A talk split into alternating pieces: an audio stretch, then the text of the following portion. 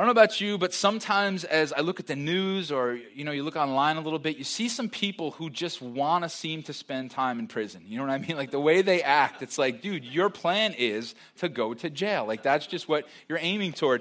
There are some people I've read about recently. There was this one guy who was hanging out with his friends and he was messing around with some handcuffs and he got the handcuffs stuck on himself and only afterwards realized that they didn't have any key. And so he thought to himself, well, I've exhausted all the options I know, so I might as well go down to the police station. Maybe they can help. And so that would have been a great idea if there weren't a warrant out for his arrest.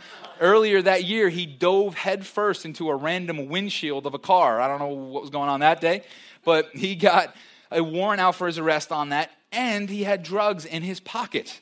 And so he walks into the police station, handcuffed with a warrant and drugs. And the police officer said, for somebody to come in with handcuffs, a warrant, and drugs in 27 years, that's never happened before. And so people just want to go to jail, man, I'm telling you. Another guy, he took his trusty baseball bat and decided to go rob a store. Sounds like it may have worked out all right, having a bat. He was a pretty big dude, but problem was he decided to rob a gun store. And so he went into a gun store and he smashed the first shelf. Now, the guns in the gun store aren't loaded, but probably, you got to think about this, somebody who works in a gun store probably likes guns a little bit, right? And so probably has their own gun, and that's probably loaded. And so sure enough, he bashed the first counter, and as soon as he did, the person working behind the counter took out his loaded gun, held it there, called the cops, and the dude got arrested.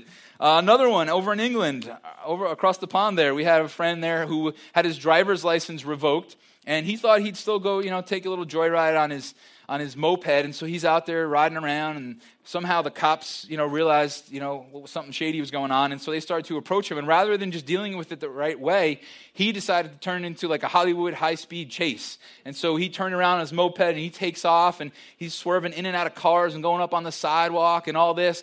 The problem was his moped topped out at 15 miles per hour. And the four squad cars and the helicopter go a little faster than that. And so eventually he was caught and gave up. And then lastly for you tonight, I have the guy who thought it'd be a good idea to rob a real estate office. When I think of places to rob, that's not number one on my list, I have to be honest. But he thought it'd be a good idea, and so he kind of broke through a window, stole some laptops. He put them out front and went back in to try to find some more stuff he could rob. Went down to the basement, and he saw a bear skin mounted to a wall, and he thought, I must have this. And so he took the bear skin off the wall, and I don't get this part of the story, proceeded to fall asleep on top of it in the basement of the real estate office. And so the realtors get there the next morning. They see like their laptops out in front of the store on the sidewalk, a broken window, and they go downstairs and see a man sleeping on a bear skin in their basement. And so they call the cops. The cops show up. He is now known as the heavy-eyed bandit. And one of the realtors said to the cops, you can't fix stupid, you can just arrest it. And so that's what we have there. But you know what? Some people, they just seem like they want to go to prison. They want to spend time in jail. Now, this might sound weird to you, but the truth is many of us, our plan for this year is to spend time in prison. Maybe not like these guys, but our plan is to continue to act in a certain way that's going to land us behind bars. And it's not the kind of bars that I've talked about so far here tonight. No, see, the prison bars that you and I plan on spending time behind are prison bars of unforgiveness. You see, if you and I go into 2015...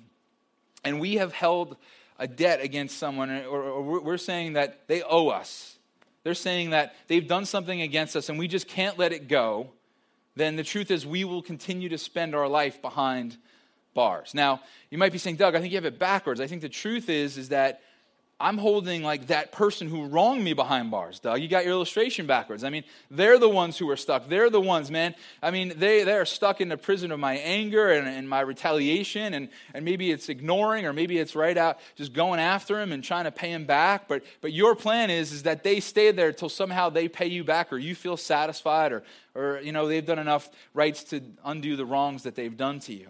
But the truth is that you and I are the prisoners in this equation.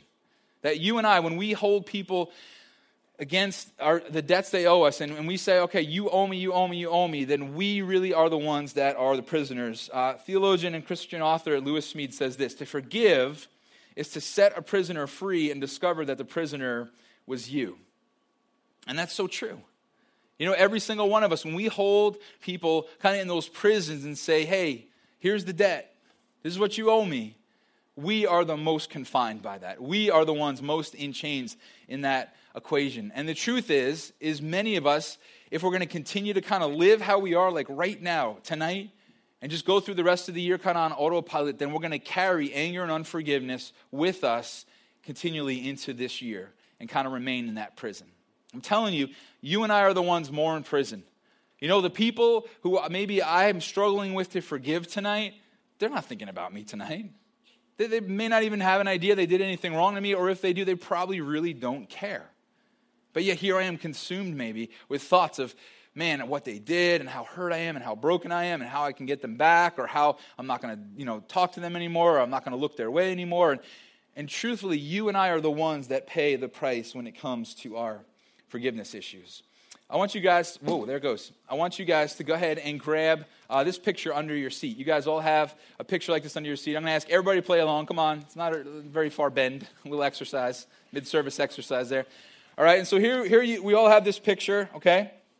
And here's what I want you to do, all right? I want you to look at this picture. Nobody's looking at me. You're not looking at the people next to you. Look at the picture. And here's what I want you to think, okay? Keep looking at your picture. This picture represents the person or the people that you haven't forgiven yet. Just keep looking at your picture. This picture represents the person that you are holding in prison, or you think you're holding in prison anyway. It's the person that owes you some type of debt. Just think for a second. Who do you see? Who do you see? Who is it for you? Some of you, it's one specific person.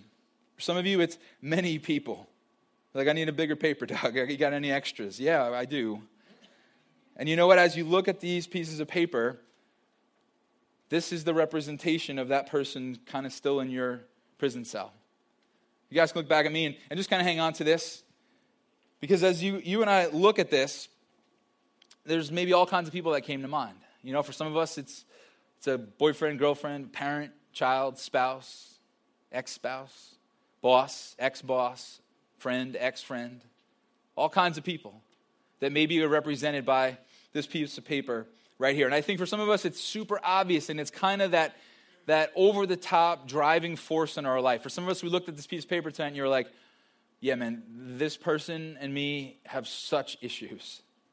You know, like this issue is the destroying factor of your life right now. It's destroying your family. It's destroying your peace. It's destroying your joy level. It's just really got you in a prison. And you know it's big, and it's just this blaring offense. Maybe someone you deeply trusted betrayed you. Maybe someone physically or sexually or verbally abused you. Maybe someone you were once so close with, now you and this person hate one another and can't stand to even be in the same room. So I don't know who it is, or I don't know what they've done, but I would say that every single one of us probably has somebody or many people that this paper represents. You know, for me, I don't have like this huge betrayal in my life right now, but there are definitely people in my life that I have in a little prison maybe. And maybe that's some of you tonight. And maybe some of you kind of have to think and pray about this a little bit. Sometimes I think we don't even realize the people we have in our prison. You know, actually, as I was preparing this message this week, I was just going back over it on Thursday, and I remembered I had to write something on Facebook about the homeless ministry, and so I opened up Facebook, and on the side, you know how once in a while there's just like those random people that pop up, you know, they're trying to connect you with these random people, and the two people that popped up are two people that I really don't like, and they're not here tonight, okay? I'll just tell you that right now. And here they were, and I'm writing this message, but I didn't even think about the message. I just looked at them, and honestly, I just went, ugh. Like, I just saw the faces and the names. I just went, ugh. And I just kind of rolled my eyes, and I was like, it would be those two, you know? And then I was like, wow, I'm writing a message on forgiveness right now. And I, you know, I don't know. They were trying to get me to invite them to something or, like, poke them or something. I'm like, I'll poke them in the eyes. I mean, you know, like, I don't really care for these people that much, you know? And I just, in that moment, remember thinking, like, I didn't even realize I had them in a prison. I didn't realize I even had this issue anymore. I mean, this is like, honestly, this is going back, like, for one of them about 5 years, another one about 10. I hadn't really thought about them lately, but as soon as I saw their names, I felt sick to my stomach. Because they'd done some things to me, and honestly, I'm sure there's two sides to every story. I'm sure they would say I maybe hurt them in some ways, but the truth is I wasn't okay with them. And there was something in my heart that I just wasn't aware of. And so I would guess that's some of you here tonight. And so who is it for you? Is it that big, blaring, over-the-top Is it maybe smaller prisons that you're trying to keep people trapped in? I tell you, this is the night. This is the year to make the decision to cancel their debt. And there's a lot of reasons why. First off, because of what I've already said, you and I stay in the prison when we don't. We're most captive when we won't cancel people's debts.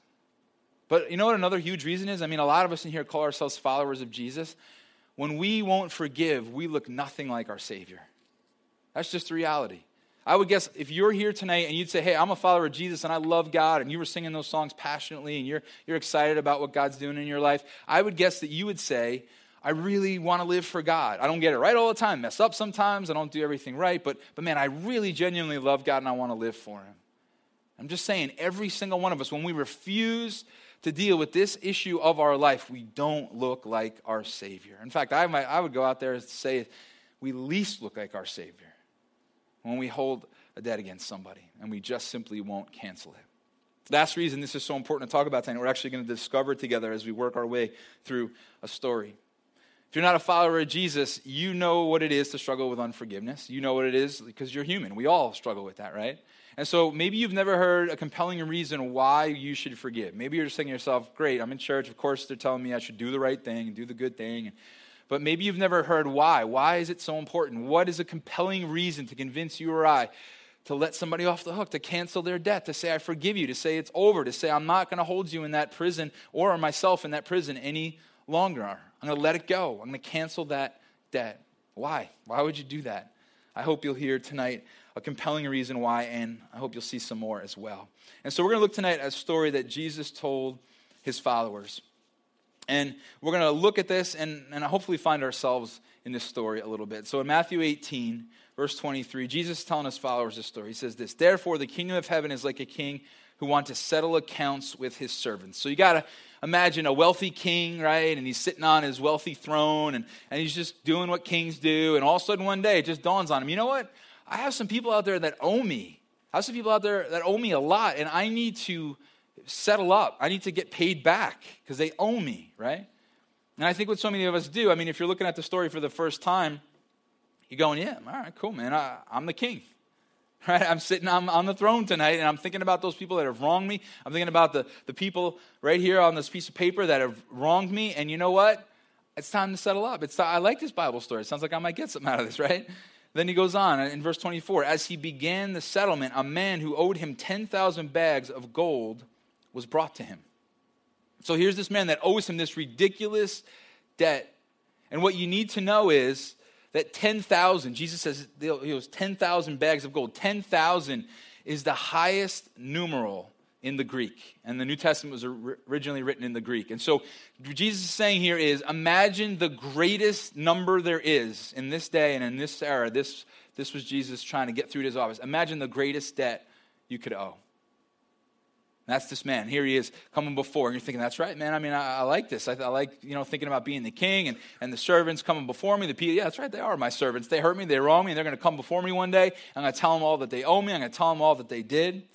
And then Jesus goes on in verse 25. It says, since he was not able to pay, the master ordered that he and his wife and his children and all that he had be sold to repay the debt. I told you were going to like this story. You're looking at that person that owes you and you're thinking, man, how can I sell their wife and kids, right? I mean, how can I get this? This is working out well for me. I like this. The Bible's got a little vindictive side here tonight. This is good. And then he goes on, verse 26. At this, the servant fell on his knees before him. Be patient with me, he begged, and I will pay back everything. The servant's master took pity on him and canceled the debts and let him go. Like, no, that's not what I wanted to hear. I don't want to hear about forgiveness. I want to hear that the guy got paid what he was deserved or that he sold the wife and kids. That's a good ending. I like that. But the reality, guys, is that we look at this story, we begin to realize something. We begin to realize that we're not the king. We're the indebted servant. And suddenly there's a quick shift in the room, isn't there? Like when we were the king, we thought, give me what I'm deserved. And when we were the servant, we start to think, give me mercy. And the story that we see here is God, this merciful king sitting on his throne, and you and I, the people that have sinned against him, 10,000 bags of gold worth, the most high imaginable debt you could find, and coming before him and him graciously forgiving you and I. And you know what? That grace should really cause us to want to be just like he was. Like the mercy that you and I have received, when you think about all the things you've done, and when I think about all the things I've done, the grace that Jesus gives us should really cause us to go, okay, I want to be like that now. I want to live like this God that served me. And if you don't know the story, just let me fill you in. He didn't just forgive us our sin by snapping his fingers or, sending an angel. No, he forgave us our sins by putting himself on a cross, and he was tortured and crucified and died in a horrific way. And that should inspire us. That should make us go, okay, I'm going to forgive like that. It cost him everything. I want to do what Jesus has done for me. And while that can be like the intention of our heart, I think we struggle with this, don't we? I think there are those people, like my buddies on Facebook or my non-buddies on Facebook, that I look at and go, man, I've been forgiven so much, but I still remember the pain of that. I still remember what they did to me. I still remember the hurt of that. And so we struggle. Look at verse 28. We see how we struggle. But when the servant went out, the servant, the one who was just forgiven 10,000 bags of gold, he found one of his fellow servants who owed him 100 silver coins. That's nothing compared to 10,000 bags of gold. He grabbed and began to choke him and said, "Pay back what you owe me," he demanded. It's a picture of us, isn't it? It's like an ugly one, but it is a picture of us, right?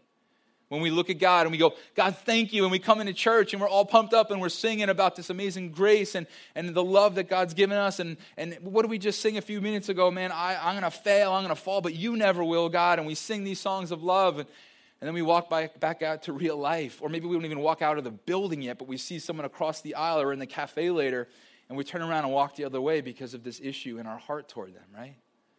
And so we sometimes look just like this servant.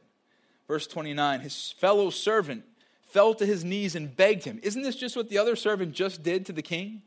Right? The other servant just did exactly this. Be patient with me and I'll pay it back. Verse 30, his heart unchanged, sometimes like ours, but he refused. Instead, he went off and had the man thrown into prison until he could pay the debt. And this is what you and I have done time and time again, isn't it? I mean, in my life, 36 years, many of them following Jesus, God's forgiven me of anger, jealousy, lust, sexual impurity in my single years, gossip, jealousy, pride. I mean, all kinds of disgusting things. And you know what? Those people that came up on the side of my Facebook haven't done a fraction of that to me. And yet I still struggle and stumble to forgive. I still have an issue in my heart where I go, oh man, I really don't want to let go of that. I really don't want to like those people. I don't even want to try to like those people. I don't want to let those things go that they've done. And I think that's a picture of you too, isn't it?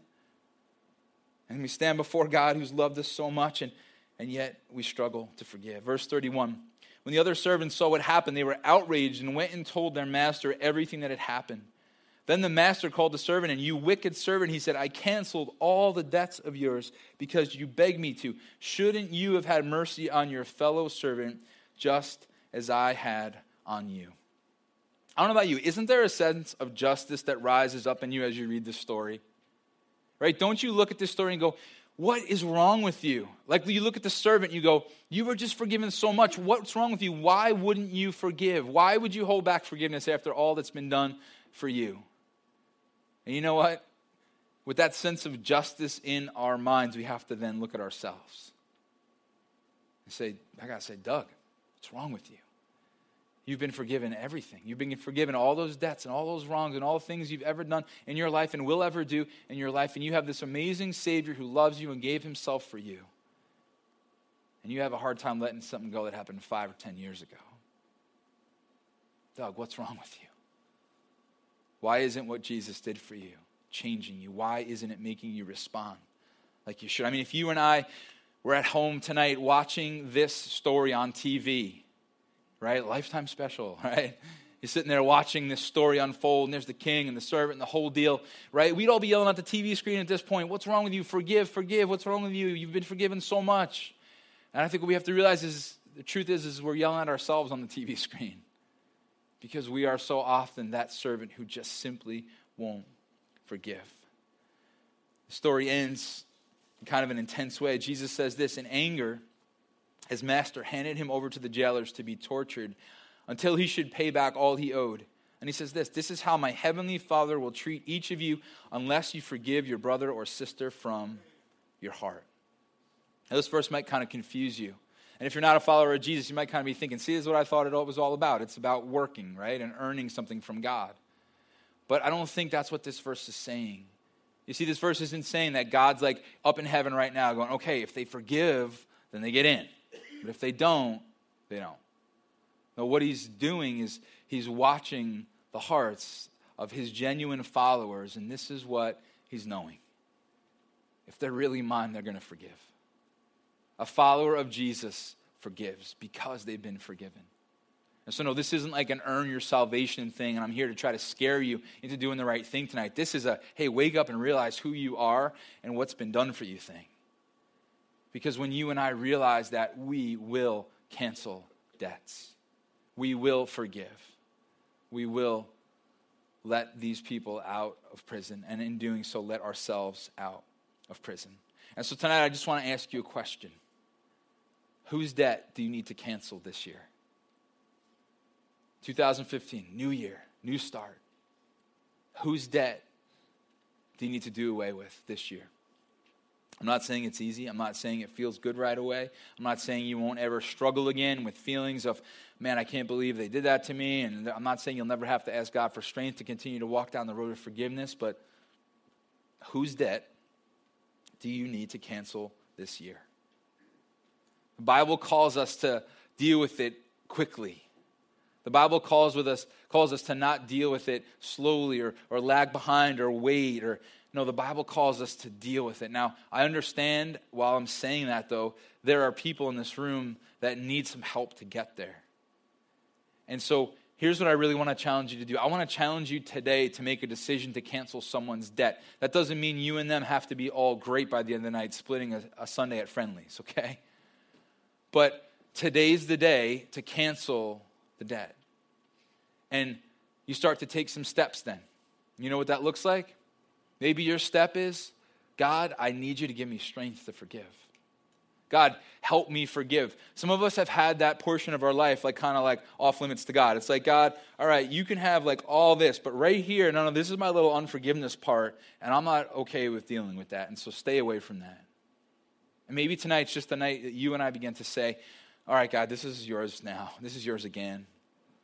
Like you can have it all that I am, every aspect of my heart and my life, God. I'm just giving this back to you. And would you give me strength to begin to take steps toward forgiveness? Maybe I'm not ready to have a sit down yet with so-and-so, or maybe I'm not ready to make a phone call or write a letter or whatever and say, you know what, I just want to let you know I'm letting this go, or I forgive you, or all is well, or I'm canceling this debt.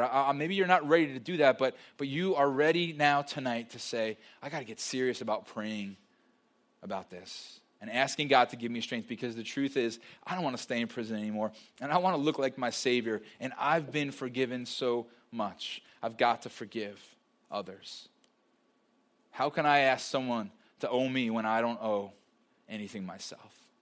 How can I not forgive when I've been forgiven? And so maybe your step is just simply to pray and ask God to give you the strength that you need. Maybe the step for you is to begin to talk to somebody that can help you work through some of the unforgiveness in your heart. Maybe you talk to a community group leader, your community group leader, or a friend, or a pastor, or a counselor, and you say, hey, this is what's happened in my life, and this is what happened 10 years ago, this is what happened 20 years ago, this is what happened this year, and I just need somebody to talk through it because I'm done carrying it around with me, and I need to cancel this debt, but I really need some help getting there. I need some help processing this and kind of framing it and seeing it for what it is, and asking God to bring healing to my heart.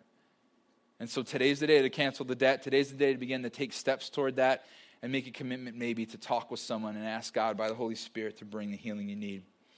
But then there's some of you, you're just ready, man. You've been just putting it off for maybe no reason at all. And today's the day. I mean, Scripture tells us that we should actually, if we were going to bring an offering, right, during the worship service, and we realize there's a problem between us and somebody else, we should leave the offering and go deal with that. You know, and so...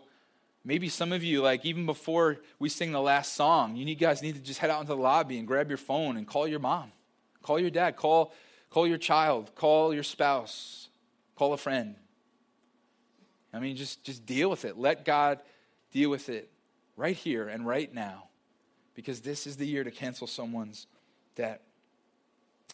I just want you to think about this, because this is so key in this. I don't think there's such a thing as an emotion of forgiveness. And I think sometimes we wait for that, you know.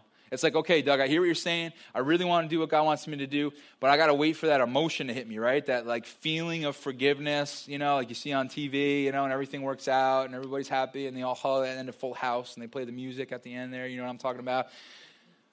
I don't think that's real. You know, when I go home tonight or, you know, I call somebody that I got to ask forgiveness of, like you don't hear the full house music at the end. You know what I mean?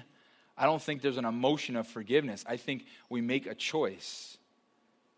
And that's exactly what our Savior did. I mean, the night before he was put on the cross, or the night before he was betrayed, he's in the garden, and he's sweating drops of blood, and he's broken, and he asked God if there's any other way to save mankind.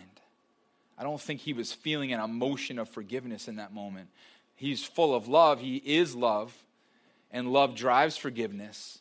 But if we're sitting there waiting for this emotion, I don't really know that ever happens. I think what we do is we say, okay, you've forgiven me, and I want to be like you, and I want to look like you, and I want to impact others, and so I will choose to cancel the debt. That's exactly what Jesus did for you and I. He didn't feel like getting on a cross, but he chose to cancel our debt. And so you and I need to take that step. We need to take this real seriously and get ourselves free.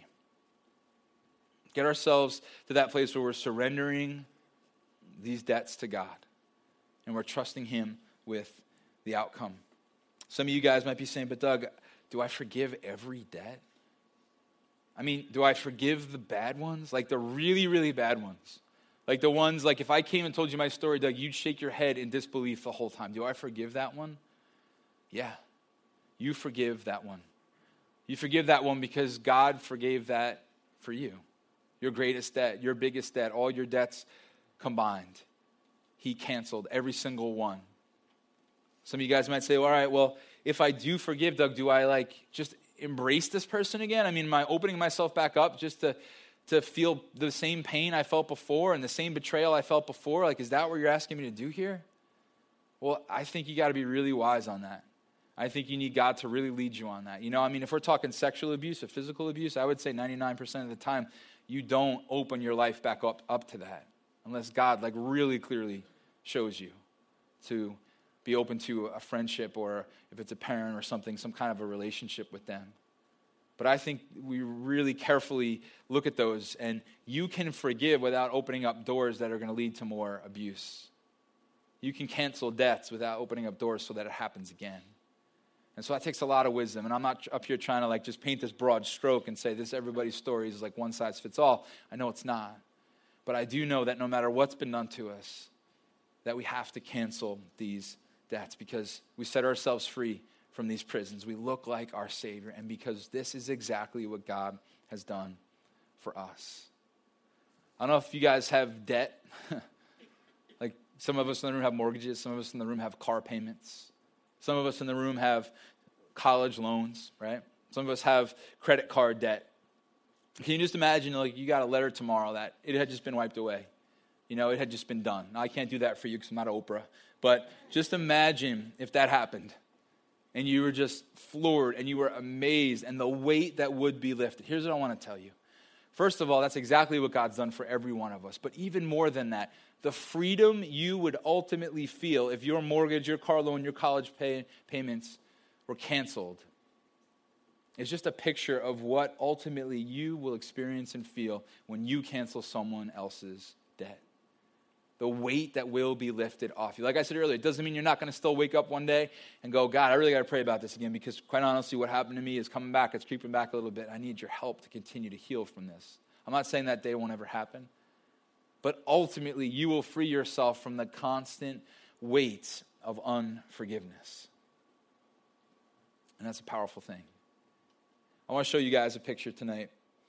This is a picture of Matthew and Eric. Matthew is the one on the right, and Eric is the one on the left. And Eric was a youth pastor, still is actually, and he was just about to become a dad for the second time. He had a 19-month-old at this time, And he woke one morning to a phone call saying that his wife and his unborn child were in a car accident and both died immediately.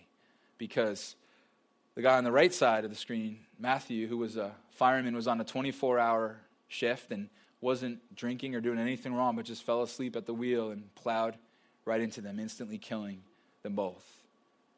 And so here's Eric.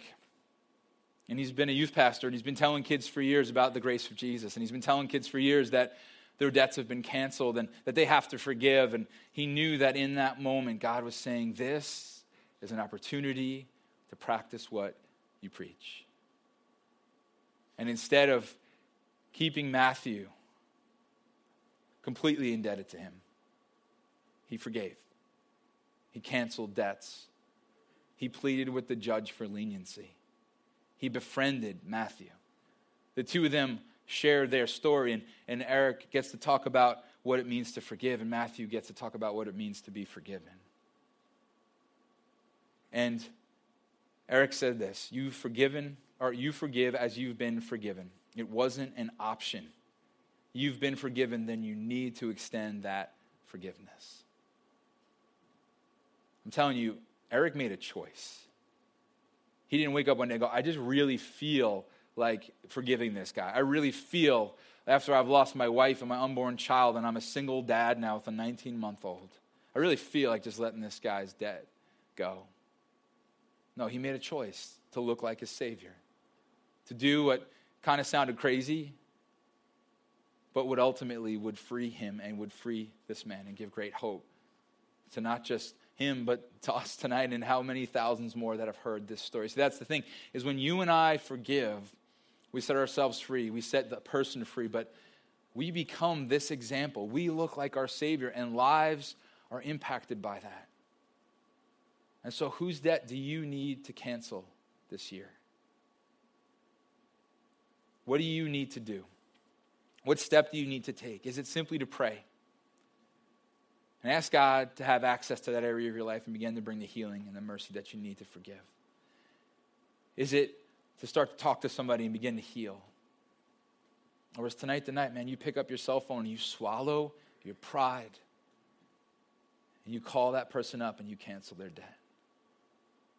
You get home tonight and you write out on a letter and you place that thing in the mailbox tomorrow. You type out an email. And man, just imagine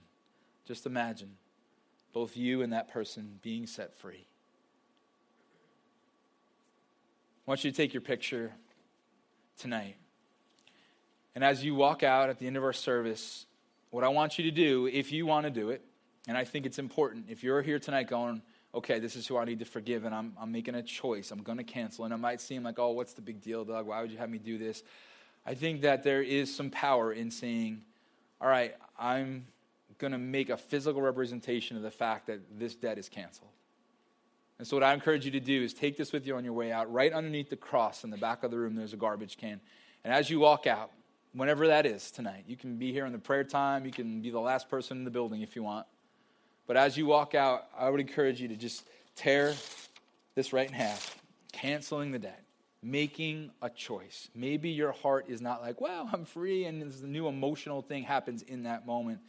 But you're making a choice to become free, to take a step toward being free, to look like your Savior, and to forgive because you've been forgiven. Throw it in that garbage on the way out as a first step. And so, followers of Jesus, you got some praying to do, don't you? I know I do. Some people I got to just get real with, and I got to let off that hook and cancel their debt.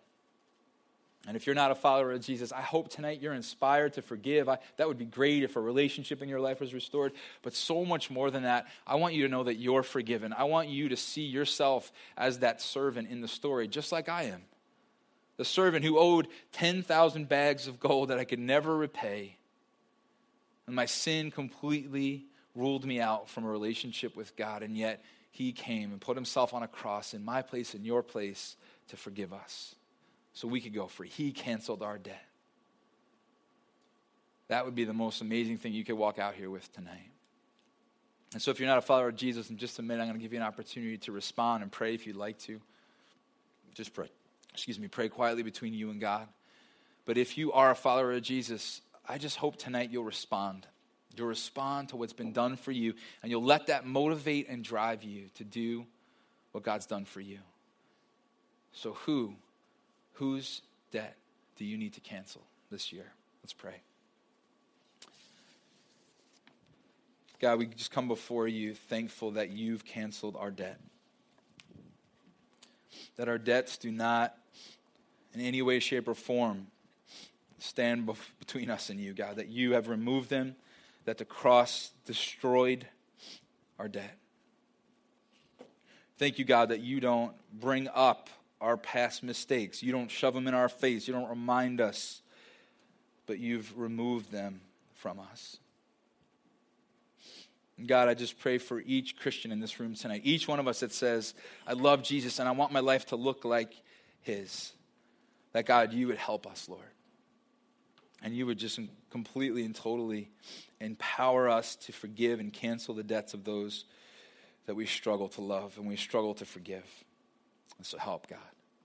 So if you're a Christian, would you pray about your next step? Is it just simply to open your heart up right now to God and to pray? Is it to begin to talk to somebody and begin to heal? Is it to call somebody tonight, to email somebody tonight, or to just simply let people off that hook in your life tonight?